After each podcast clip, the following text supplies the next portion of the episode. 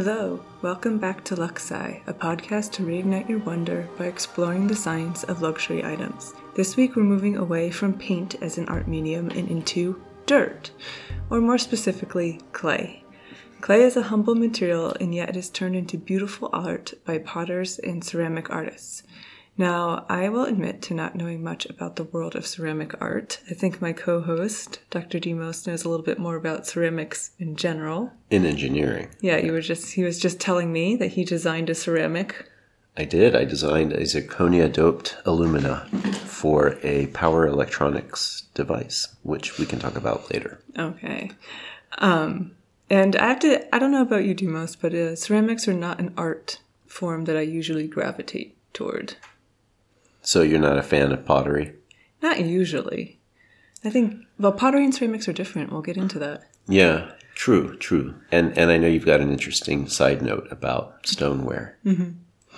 Um, but I do really like kintsugi. The I'm sure I'm not pronouncing. Kintsugi. I'm sure I'm not pronouncing that correctly, but kintsugi is the Japanese art of repairing broken pottery with precious metals, so you can see the cracks in it. And I really like that. Oh, cool. Okay. Yeah, you take something broken and you re- upcycle it, to use the modern term, but you don't try to make it like new. You acknowledge that it had a previous life oh. and that it's broken, but it's repaired. I like that. It's really beautiful too. If you so many analogs you can take from that. yes, exactly. So, do you know where the word ceramics comes from? Well, I would imagine it's Greek. It is. Yes. Keramikos. Keramiko. which means of or belonging to pottery. Mm. And there's a Keramikos neighborhood here in Athens, which I'm assuming used to be a big pottery workshop or an area where there was a lot of pottery workshops. Yeah, definitely.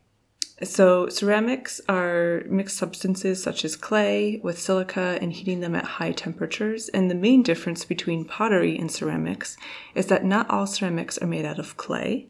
You can use many uh, forms. And pottery specifically is clay that has been made into a container of some kind, a pot.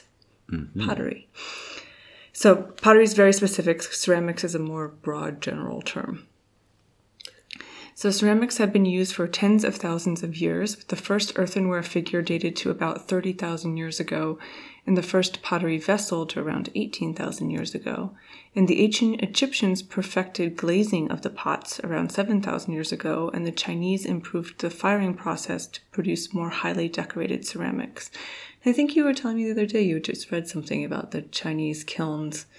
Oh, yes, that um, in order to uh, achieve the capability to vitrify something, We'll get into what that is. yes, um, the Chinese had these hillsides that had cascading fires, and the exhaust from one fire would go in and feed the next fire pit up the next side of the hill. So I guess there were these sort of igloo shaped fire pits that kept captured the heat but also ducted the heat. And so by the time you got to the top of the hill to the last fire, the heat was so intense that whatever pottery you were firing would actually turn into glass.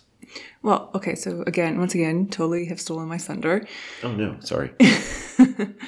But anyway, um, there are different types of ceramics. The first one is called earthenware, and this is a glazed or unglazed non vitreous pottery, and that means that it's porous. So if you don't glaze earthenware, then it won't hold water very well or any other liquid. So interestingly enough, this is one of my favorite stories. uh, Being in Greece, Retsina is a very specific type of Greek white wine that has a very particular flavor. And the reason is that amphorae, the big clay pots that they used to use, were non-vitreous pots, which means that the wine would get absorbed into the clay. Yeah. And so to prevent that happening, um, merchants would line the inside of the pots with pine resin, but that would add a very piney flavor to the wine. And Retsina is still made today um, with that piney resin kind of flavor to it. And I just thought it was a really cool story. I like Retsina. Most people don't, I don't think. Yeah, we should we should get a glass lit at some point. But there's a secondary benefit to the pine resin that they didn't realize. Antibacterial. Exactly. Yeah.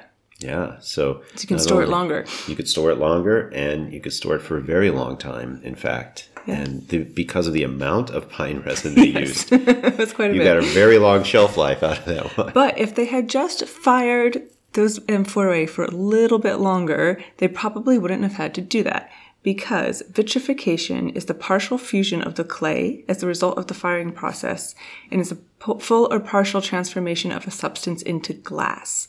So it's breaking down the crystalline structure of the clay and making it into this non-crystalline amorphous solid. So it's usually accomplished by heating the material until it's liquid and then cooled rapidly. Um, but in this case, it's the the firing process and the temperature that you fire your clay at that will determine if it vitrifies or not. I'm sure we'll talk more about vitrification when we do glass blowing. Oh, absolutely. Yeah. Well, so you got some of your thunder back. So earthenware is normally fired below 1200 degrees Celsius or 2190 degrees Fahrenheit. It's otherwise known as terracotta and it absorbs liquid but but can be glazed to stop that. And it's uh, easier to shape with something like a potter's wheel. Now stoneware is pottery fired at a relatively high temperature and it's fired between 1100 and 1300 degrees Celsius. And it was developed sometime after earthenware, but before porcelain, sort of in the history of ceramics. And uh, sometimes, like the Chinese, count it as porcelain, and it's vitreous or semi-vitreous. Now, porcelain is vitreous pottery, so this is fired between um, 1200 and 1400 degrees Celsius. That's 2200 or 2600 degrees Fahrenheit. And because of this vitrification process, it actually takes on a great more, a great deal more strength and actually translucency. Yes. And because it is stronger, you can make it thinner. There's one other thing about uh, porcelain that is not the case with stoneware or earthenware is when you tap it. It tinks. Yeah, it makes a resonant sound the way glass might. Yes, which is why you can clink your teacup. Yeah. And, and a particular type of porcelain is called bone china, and that actually has bone ash in it along with the clay. And it contains a minimum of 30% phosphate derived from animal bone, and it's the strongest of the porcelains. And it's vitrified but very translucent due to its mineral processi- properties and was considered the height of luxury at one point. Having a set of bone china had made, meant that you had made it in the world. One of the things that I learned was bone china was a little softer than true porcelain mm. that's fired at a higher temperature mm. because of the phosphorus and calcium in that in that mix. Yeah. In fact, bone china can be easily shaped with a file, Oh, interesting. but you cannot do that with um, fully fired porcelain. It, would it would break. Yeah. I think it's so interesting that the temperature and the mineral content determine a lot, so much of the properties of the um, ceramic. And I think, and that's true. You, in my research, I, I didn't put it in the podcast notes, but most of the research around ceramics in the medical literature is dental implants Oh wow! and you you can go do this absolute rabbit hole dive into the world of dental ceramics and all of the different materials and material properties and how to mix them together to make the most you know durable but also comfortable and color you know color matched Oh, yeah. dental implant so it's really fascinating And, and it is really easy to uh, adjust impurities in Yes. ceramics for color matching, Yeah. and, and do a pretty good job of that. but you you know Demos, I was actually wondering what clay is do you know what clay is Well, I would assume clay is probably a combination of, of sand as well as organic, some organic matter. I know in um, North Carolina, most of our soil is clay and it's red. And the reason for that is we have a lot of iron content mm-hmm. in, in our soil. Well, I found this really amazing article online from the Royal Society of Chemistry written by Stephen Breuer in 2012. And clay is feldspar minerals. And feldspar minerals make up 60% of the Earth's crust. They are aluminum silicates No. that also contain alkali or alkaline earth metals. So they are formed by aluminum tectosilicates that also contain sodium, calcium, potassium, or barium. So it's a silicon ions, and they're linked by shared oxygen ions to form a three-dimensional network. So the aluminum or the silicon, silica ion are surrounded by four oxygens, And each oxygen ion is also shared by a neighboring tet- tetrahedron to form a 3D network. Oh, cool. Yes. And they crystallize from magma and they are found in metamorphic and sedimentary rocks. Now that's the rock. Fel- fel- feldspars are rock. The clay is formed from chemical weathering of these feldspar mineral rocks. Okay. So it's basically broke down feldspar. Yeah, so low concentrations of carbonic acid from rainwater or plant roots breaks the bonds between the aluminum and the oxygen and releases the other metal ion- ions and silica. The clay formed depends on the composition of the source rock and the climate. And kaolinite is one important min- mineral in clay, which contains one to one silicon to aluminum oxides. And they're arranged in plate like particles in stacked layers linked by hydrogen bonds. Now, aluminum oxide is very popular as a ceramic. Yes. And we call it alumina. And it is a very hard ceramic Mm-hmm. and used as electrical insulators. I don't know if it's used for plateware. It's probably a little more expensive to use. Yeah, probably not. But um, definitely used as a base material in a lot of electronics, especially electric vehicles. Cool. So, how? What happens when you make a pot, a clay pot, for example, So- scientifically? Um, So the first thing you do is you take some clay and you add a little bit of water, right? Yeah, yeah. But not too much water, because No, then yeah. it won't come together. yes, yes. And you shape the plot, the pot. This is the result. This malleability of the clay is the result of the layers being separated by a thin layer of water molecules that are linked to neighboring layers via hydrogen bonds. So it's kind of layer of clay, layer of water, layer of clay kind of situation. Clay sandwich, if you will. This is what is called a weak force, these hydrogen bonds. That means the oh, bonds can flex when force is applied, so you can shape the clay, but they're strong enough to stand on their own when you take your hands off of the clay. I gotta tell you, I never thought about that. Is why clay retains a partial shape while you're while Yeah. you're using, let's say, a potter's wheel. So interestingly, as the clay dries, the water molecules escape from in between the clay sh- sheets, and the clay actually shrinks a bit. Hmm. So as it dries, it'll shrink up to five percent. The components of the clay become bonded to each other, so instead of being bonded by the water, and so it becomes a bit stronger. At this point, you can dissolve that shape again. Like you can add more water and reform the clay and make something else until it's heated. Once you start heating the clay, you're sort of at a point of no return. oh, So after the temperature reaches about 500 degrees Celsius, the changes to the pot become irreversible. The clay is fragile and crumbly, but it can't be re- reconstituted into workable clay. Because chemically, what is happening is that more of the, the bound water is being removed, and the weak hydrogen bonds are being replaced by stronger and shorter oxygen bridges oh, in the clay. it's oxidizing, but the oxides are also bringing strength. The regular sheet-like crystal structure of the kaolinite that we talked about, the clay, is being lost, and a more amorphous metakaolinite is being formed. If you heat the pot further to 1000 degrees Celsius, you produce what's called biscuitware, which is strong but porous.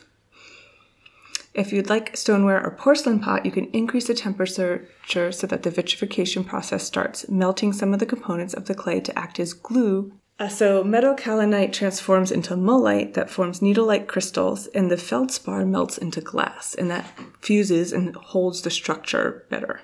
At these temperatures, stoneware temperatures, all the water in the clay is gone. You can visualize this by taking an earthenware cup and a stoneware cup and microwaving water in them. The handle of the earthenware cup will be hot, as well as the water, but the handle of the stoneware cup will not. Do you know why?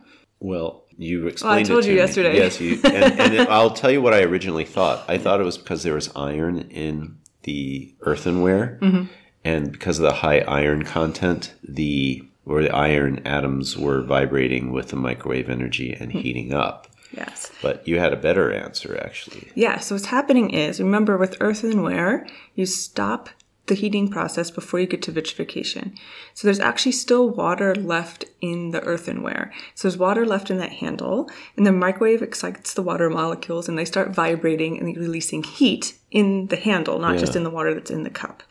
Stoneware has no water left in it, and so it's not going to do that, and so It's a good way to uh, do a little test to see what kind of pottery mugs you might have. Nothing is more annoying to me Yes. than that coff- that one coffee cup you have where the handle gets hot in the microwave. Like I've hurt myself. No, I know we all have. So we've made the pot, we've fired the pot, and now, if you would like, there's an additional step to glaze the pot. So glazing makes earthenware ceramics non-absorbent, and it also adds a bit of decoration, right? Yep. We could do an entire episode on glazing because there are so many things to consider when you're making a glaze. There are a lot there's three different components. You have to think about the mix and the color, and the fire is going to do something different to the color. It's it's very interesting. Short version is that glazing, do you know what glazing is, by the way? Well, um, as as I remember, it was before we. I think we would fire. So I, I took ceramics as a kid. Yeah. And so I remember firing a pot. Yeah. And then coating it with a specific chemical, and I don't know much about what that chemical So you're was. actually coating it with a thin layer of glass. Really? Yeah, so glazes have three ah, components. One is a silicon dioxide, Okay. another is aluminum oxide. Some sort of binder. To enhance the aluminum oxide enhances the viscosity. It cross-links the silica networks. Okay. And then fluxes or earth metal oxides to lower the melting point of the mixture to the temperature of the firing, right? Because otherwise you'd have to go way hotter. But I, but I still remember just painting the glaze yeah, on. well, yes, exactly. But it's a very thin coating. It's silica, so it's a very thin, and the silica Okay. melts. So you're essentially glazing it, glassing it. Okay. In addition to the silicon dioxide, the aluminum oxide, and the fluxes, the earth metals, you have transition metals to provide the color. Uh, the most common are iron, copper, and cobalt. Iron is the most versatile. Depending on what else you mix it with, temperature that you fire it, it can give red, yellow, brown, blue, and green, Yes, that's and right. various shades of those. I was reading where with Chinese porcelain, the underglaze color was typically cobalt blue Mm. because it was the only transition metal that was easily accessible Yeah. that also could withstand the high temperatures Mm. of the firing. Like I said, there's a whole science of mixing the glazes to get the colors that you want. There's also ways you can crack glazes to make different finishes. It's really fascinating. But I think I'm going to pause there because that was a lot of chemical processes. but I will say, I found um, so an interesting article that they're doing research to create virtual reality pottery experiences. Okay, so like It's like being able to throw a pot in the virtual space. okay, I mean frankly, if you had a potter's wheel, you could theoretically do it robotically if you had some sort of force feedback glove or something. Yeah, no, this is more the like Oculus VR situation. Well, yeah, I mean, you would wear the glass, you would wear the Oculus glasses or whatever, and then your fingers would have a force feedback on the glove. So you'd put your hand in the glove, Yeah. Then yeah, you'd the actually be throwing a real pot. well, no, no, no. This is not. No, this is completely virtual. This is in the metaverse, Demos. Okay. This isn't like to throw a pot in real life. This is like just in the metaverse. Well, I still think there should be force feedback anyway. Okay. Well, there you go. Okay. So, as far as um, the engineering uses, we touched on electric vehicles, which is an area of particular interest for me. We see ceramics used in electric vehicles and in electronics, especially in uh, r- radio frequency and hybrid microelectronics. Partly because not only can you create a ceramic, a thin ceramic plate that can handle very high temperatures and do it without um, adjusting its its uh, geometric shape, but you can also benefit from high thermal conductivity. And you don't have to use something like alumina, which we mentioned, which has the lowest thermal conductivity but still is usable, still workable for electronics. You also use aluminum nitride, which now has something like four times as much thermal conductivity as alumina. Furthermore, there are other things that we can do, like doping, where we add titanium or zirconium hmm. to an aluminum oxide and to an alumina mm-hmm. and improve the characteristics under temperature cycling.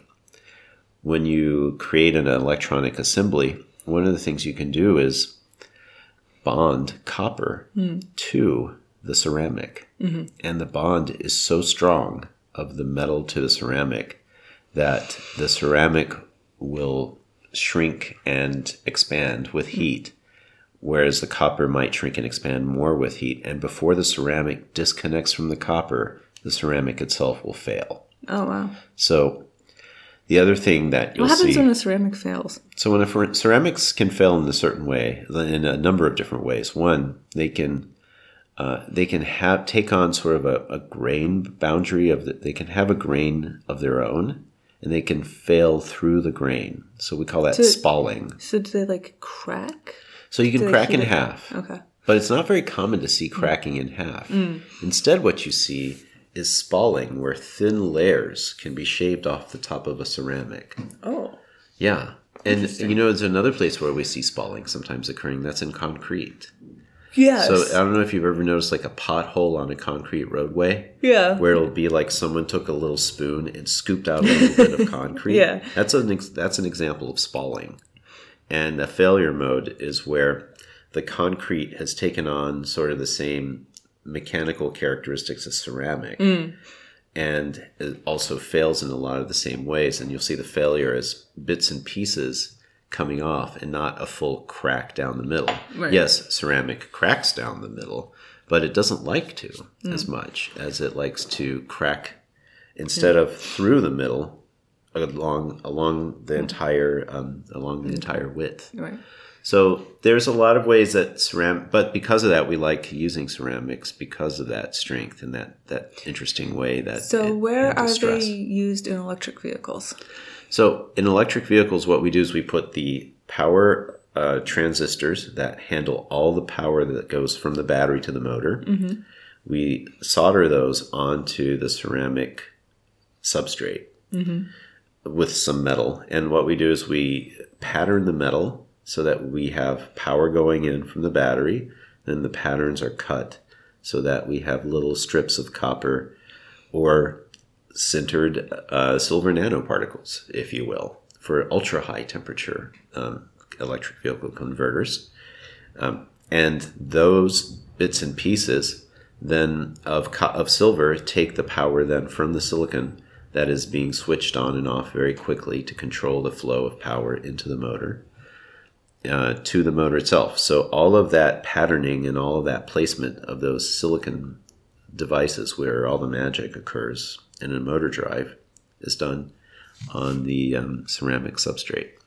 And that's to what? I mean, what what benefit is a ceramic substrate Well, the ceramic substrate provides two benefits. It allows the ability to pattern the current flow mm-hmm. from the battery to the motor. These days, if you buy a Hyundai Ioniq or a Kia EV6, you're talking about an 800 volt battery pack. The only thing that can handle that voltage and survive is ceramic. Oh, ceramic provides an amazing an uh, isolation barrier to high voltage and a safe one. And because of the way ceramic breaks, which we talked mm-hmm. about, a spalling failure means you maintain insulation capability even if you have a massive destruction so of your even, inverter. okay, so that's a way to, to way to protect the car com- other car components. Yeah, all and that you. electricity. Yes. Yeah, and, the driver. and and if you're in a crash, it also protects the emergency people. okay. So there's and so what we do is we see ceramics in the feed throughs. We see ceramics like that used place where uh, high voltage touches or could potentially touch metal. There's going to be a ceramic. So were ceramics used even at the advent of radios and Yes. you know, high voltage electricity wires and things like that? Like, are, are, the development of ceramics sort of in phase with the development electronics. of electronics? Like, the early earliest days of Leyden jars and physics experiments that involved creating uh, voltage and storing it mm-hmm. required highly insulating compounds. And so the ancient Greeks would do these fun experiments with balls of amber and mm-hmm. wood. Mm-hmm. and wood provided the insulating medium. And that was good for, for dry climates like we have in Greece. yes. However, as we proceeded to the next level, we saw that ceramics were much better, especially in the wet climates. You could create a dry chamber for your experimentation. Uh, but glass really started that whole thing, and partly it's because the glass would, like for example, there's a famous experiment of a vein that opens up. It's uh basically a sandwich of aluminum foil, mm-hmm. and when you hit a charged comb mm-hmm. that you combed your shaggy dog with, and you touch the comb onto the aluminum foil, aluminum foil would separate, mm-hmm. and it would show that the charged particles repelled each other. That famous experiment is done with basically a um, ball jar that you could buy from the supermarket right now that you use for preserving strawberries. Yeah. And that is something you can do as a kid science class. as we progressed, though, it was clear that you couldn't just use glass everywhere. And ceramics end up being a much less expensive way to get that performance and more strength. Yeah, definitely stronger than the Yeah. glass. And so with radio, with the advent of radio, now the old, um, I love collecting these, but those old uh, insulators for Yes. telegraph lines. Yes. Yeah. So your telegraph lines would be strung along wooden poles, but you wouldn't run your wire on the wood. Right. You would run the wire because on wet days the wood would become conductive. Yeah. And then you got, but there is a place where you would screw it in on the wood like uh, this this glass topper, Mm-hmm. and the glass would be the insulator. right. And so to this day, there's still places where you can find a lot of these, Yeah, the you know, 1800s era glass insulators. I've noticed that they still poles. use a lot of glass insulators here in Greece for They their high voltage lines. So ceramics and glass for like ultra high voltage insulators, you'll see that. I think the reason glass is used is it's instantly a vitrified surface. Yes. And remember, you don't want any humidity No. in that in that interface between that power line No, and you your steel not. tower because you're just going to start conducting. it's easy to do that with either a vitrified ceramic or with glass. And Mm-hmm. Right. in those cases, you don't really need the strength. Right. Uh, you've got like um, an inner bolting or inner screw network that will Mm-hmm. hold the glass together, and that's where the strength comes from. So you're not asking the glass to be strong, and then you can use glass Right. just as well. It's interesting. Mm-hmm. Cool. Yeah, that's all I have for electronic uses at this point. I think it was a complete picture of ceramics. So I have, of course, some glossary words. Okay. So vitrification. Vitrification is the conversion of a material from a powder to a glass. Glazing. Okay, well, you just taught me glazing, and, and that was the um, the combination of a pre of a glass mixture coating onto Yeah, just pre co- coating something with glass. coating something with glass. Don't make it harder than it needs to be. Okay, yeah. Do you remember what chemical weathering was? Uh, that's oh yes, that's right. We are talking about feldspar breaking down into soil. Yeah, but chemical weathering as a process is Carbonic corrosion. acid. Well, not just carbonic acid, but it's corrosion or degradation caused by chemical reactions, Okay, not by like yeah. just water or something. So we also have some cocktail party facts. Okay, Do you remember what clay is made of? uh, alumina and feldspar Yeah, and um, and various silica other various other and elements. organic matter. yes. Oh, and we talked about this, but why do certain mugs get hot? The handles in the microwave get hot. Well, that's trapped water Yes, it in, is. in the stoneware. And what happens to the clay during the firing process? Clay becomes vitrified. Well, first the water goes away, Yes. and then if you leave it long enough, it becomes vitrified. So that is our episode on ceramics. Thank you for listening to this episode of Luxe Sci. If you are a ceramic artist or you know somebody who loves ceramics and pottery, make sure to tell them about this episode. Um, the best way to help us get noticed and find new listeners is to spread the word and to like us and leave us a review wherever you listen to your podcasts. A special thanks, as always, to my audio engineer Demos, and our theme music is Harlequin Mood by Burdy. And you can follow us all over social media at Luxe Sci Pod.